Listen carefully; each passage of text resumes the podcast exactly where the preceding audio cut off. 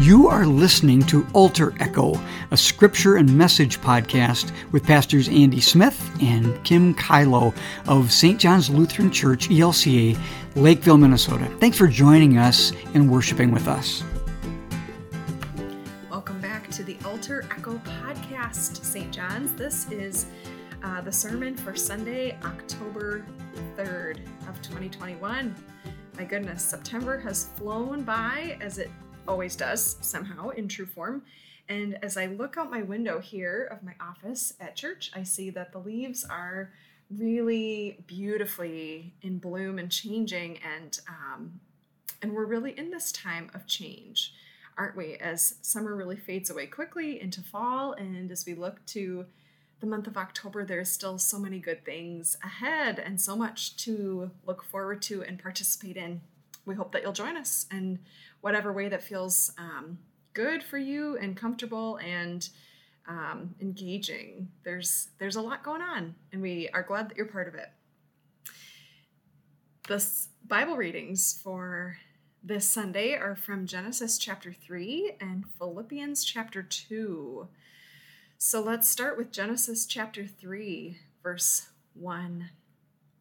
Now the serpent was more crafty than any other wild animal that the Lord God had made. It said to the woman, Did God say, You shall not eat from any tree in the garden? The woman said to the serpent, We may eat of the fruit of the trees of the garden, but God said, You shall not eat of the fruit of the tree that is in the middle of the garden, nor shall you touch it, or you shall die. But the serpent said to the woman, You will not die. For God knows that when you eat of it, your eyes will be opened, and you will be like God, knowing good and evil. So when the woman saw that the tree was good for food, and that it was a delight to the eyes, and that the tree was desired to make one wise, she took of its fruit and ate.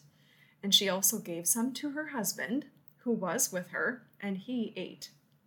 Then the eyes of both were opened, and they knew that they were naked, and they sewed fig leaves together and made loincloths for themselves. They heard the sound of the Lord God walking in the garden at the time of the evening breeze, and the man and his wife hid themselves from the presence of the Lord God among the trees of the garden.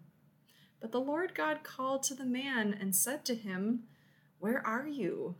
And the man said, I heard the sound of you in the garden and I was afraid because I was naked and I hid myself. God said, Who told you that you were naked? Have you eaten from the fruit of the tree which I commanded you not to eat? The man said, The woman whom you gave to be with me, she gave me the fruit from the tree, and I ate. Then the Lord God said to the woman, What is this that you have done? And the woman said, The serpent tricked me, and I ate. Here ends the focus reading. And just briefly, our um, first reading is from Philippians chapter 2, starting with, with verse 3, which reads Do nothing from selfish ambition or conceit, but in humility regard others as better than yourselves. Let each of you look not to your own interests, but to the interests of others.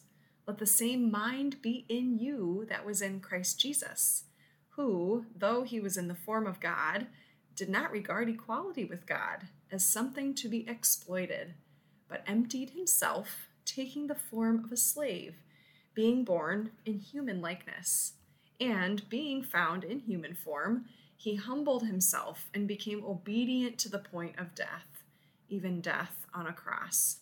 Therefore, God also highly exalted him and gave him the name that is above every name so that at the name of Jesus every knee should bend in heaven and on earth and under the sun, and every tongue should confess that Jesus Christ is Lord, to the glory of God the Father. Here ends the reading. Dear friends in Christ, grace to you and peace. I wonder, and I invite you to wonder with me today what do you desire? What do you want? What is it on this day, right here and right now, that you desire? You might be enjoying um, the sermon podcast with a cup of coffee in your hand early in the morning, or maybe not so early and you still need a little extra caffeine. Or you might be on your way to and from certain places and you just desire to get where you're going and be on to the next thing. What is it that you desire? If I asked you to choose between two things, say an apple and a donut, which one would you choose? What is it that you desire? Do you desire the choice that is labeled as healthier, good for you, full of nutrients and goodness? Or would you desire something sweet with sugar, something that makes you um, feel good and happy because it's full of rich goodness and maybe a little extra fat? Do you desire the apple, the thing that we say is good for you? Or do you desire the donut, the thing that we call pleasure?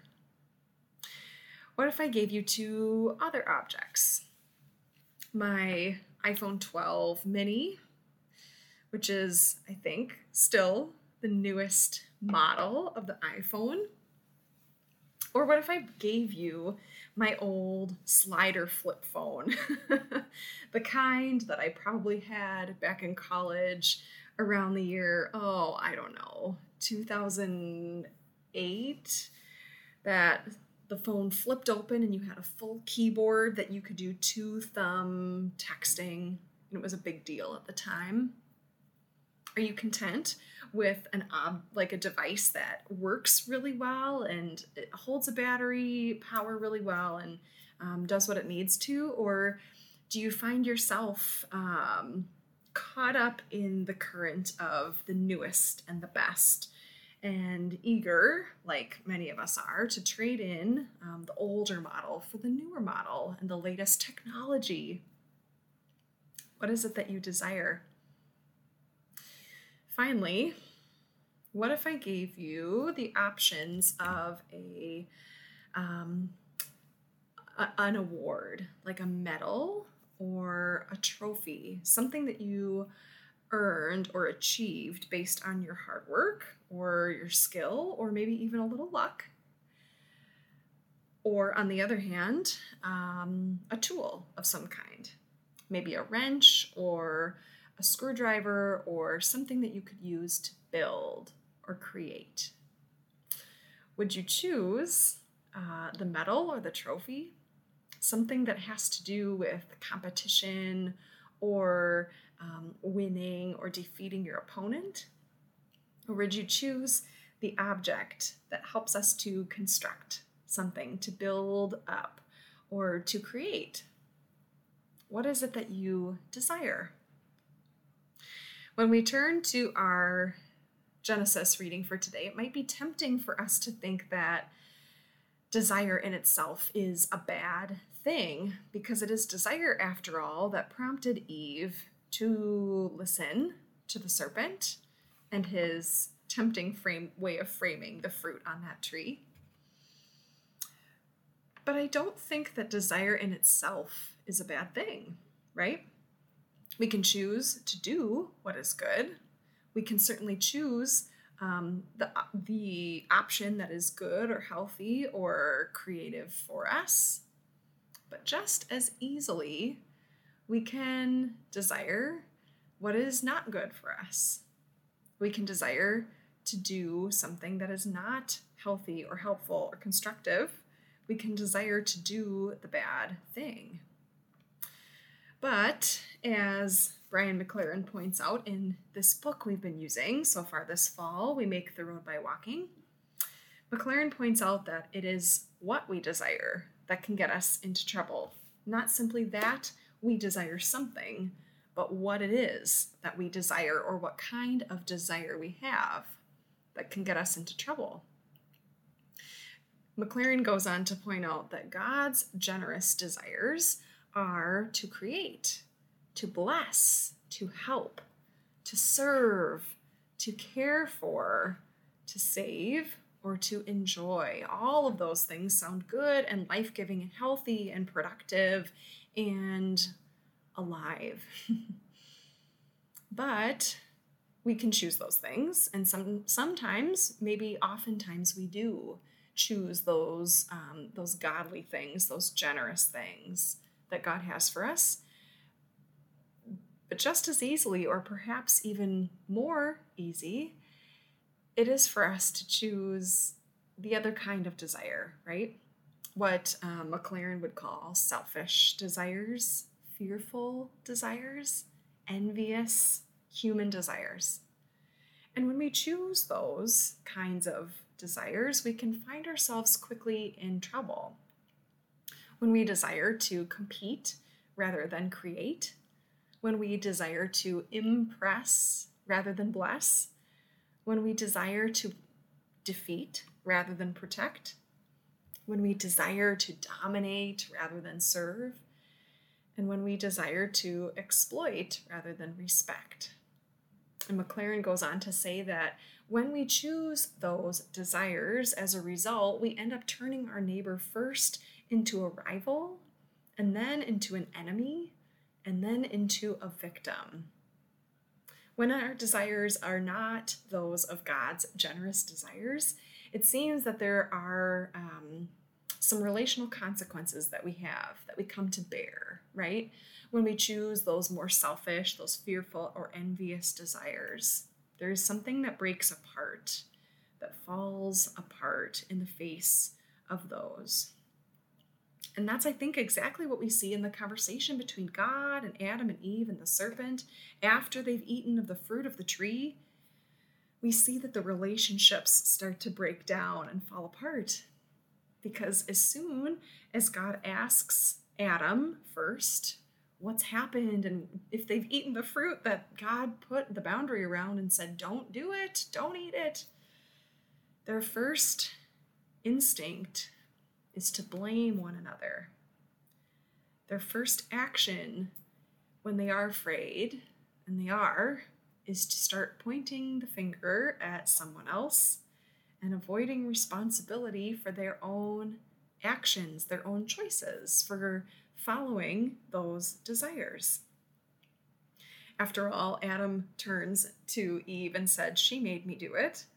And Eve does the same thing and turns to the serpent and said, The serpent made me do it. when we are afraid, when we have been selfish, when we have um, given in to those desires and made those choices, we tend to look for someone to blame and we tend to avoid responsibility for what we have chosen, for what we have done there is a story about heaven and hell that goes um, like this, or perhaps an analogy that heaven and hell look shockingly similar at first glance. In both, there is one long table, just extremely long, that's full of food of every kind and flavor and cultural variety and ethnic background there's food for everybody at both long, long, long tables in heaven and in hell. And there's people in every seat full around both tables, a crowded sort of table. But the difference is this in hell, the people are starving and they're crying and frustrated because attached to their hands are these long, long forks so long that the people try to use these forks to pick up food off the table, but the forks are so long that they can't get any of the food to their own mouth. And so they are desperate and they are starving because they can't manage to feed themselves. But in heaven, gathered around a very similar table with very similar food, with just as crowded of a crowd of people. The people also have these long forks attached to their hands. But in heaven, the people have figured out that if they simply use these long forks to grab food, the forks reach perfectly to their neighbor who is across the table from them. And they can use the tools that they have not to feed themselves, but to feed each other. Is our desire for ourself? Is the desire that we have focused inward always on me, myself, and I, and what is best only for one? Or are, are our desires focused outward at my neighbor and what is best for all of us in the garden, for what is best for all of us as the people of God here in this time and place, focused on what is best for all of us as the people of God, past, present, and future, in this place across oceans, past, present, and yet to come. If all our desires are focused on me and what I want right here and right now, then our desire is pointed in the wrong direction. Much like our temptation to blame someone else when we are caught making, in making the wrong choice, in giving into the wrong desires. But what would happen, I wonder, as people of faith, if we turned our desires in a different direction to what is best not only for me, but to what is best for us together, to what not only I need to flourish and live well, but to what we need to flourish and live well. Because as soon as all those people around that giant buffet table at heaven realized that they could feed their neighbor quite easily, in fact, with these long, strange forks attached to their hands, they ended up getting their own needs met too. So it's not to say that we have to completely abandon ourselves in order to be people of faith, but that by looking to the desires of the group, of all of us, of our neighbor, perhaps our desires and our needs end up being met in the process as well, and trusting that we are part of the community of faith whom God loves and wants to care for. So, what would it look like if we focused our desires in the direction not of me, but in the direction of us? Don't we then end up having the kind of desires that McLaren talks about to create, to bless, to help, to serve, to care for, and enjoy? I think that's precisely who we see in Jesus, who, as we hear in that reading from Philippians, looked not to his own interests, but to the needs of others, who, though Jesus was literally God, did not regard equality with God as something to be exploited or bragged about, but took a humble form and became just like everyone else. This is who we see in Jesus, whose desires are, of course, perfect and flawless and selfless, who we strive to model and emulate. In Jesus, who, instead of choosing for himself between the donut and the apple, might instead find out who's hungry and who could benefit from eating each one of those things. Jesus, who instead of choosing between the old phone and the new phone, the latest one, might instead pick up whatever phone he has to call someone in need of compassion and listening and empathy. Jesus, who, instead of competing for the trophy to be the best, to be the most important or the most accomplished, would undoubtedly stop to help the one who fell down so that they could finish the race together. Who, Jesus, who would use this tool that we have or any tool at his disposal to build something helpful or needed for the sake of a neighbor in need. Let us look always to the desires of Jesus, who ultimately emptied himself completely on the cross to give life and light and hope not only to one person but to all of God's people, including you and me and all of us. What is it that you desire, people of God? And how might your desires compel you today to follow in the way of Jesus and in the way of the cross? Amen. And now God's Word is alive in us again anew. And we get the blessing of being called to let it echo through us out into the world in which we live. Everyone, if you wish to give your offering now to support things like this podcast and the work and ministry of St. John's Church in Lakeville, Minnesota, I invite you to do that. Please go to our website at sjlcl.org. I'll repeat it sjlcl.org. And up in the right hand corner, you'll see a little button named Donate. Hit that button, and you can give your offering to God and for the work of God in the world through this church in Lakeville, Minnesota. Thank you in advance for the gifts and the offerings that you give. And now, as we go on our way, we are sent with the blessing of peace, the benediction. Dear friends, may the road rise to meet you. May the wind be always at your back.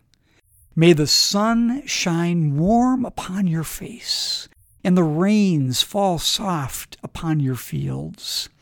And until we meet again, till we meet again, may God hold you in the palm of his hand. God loves you, everyone. God be with you until next week.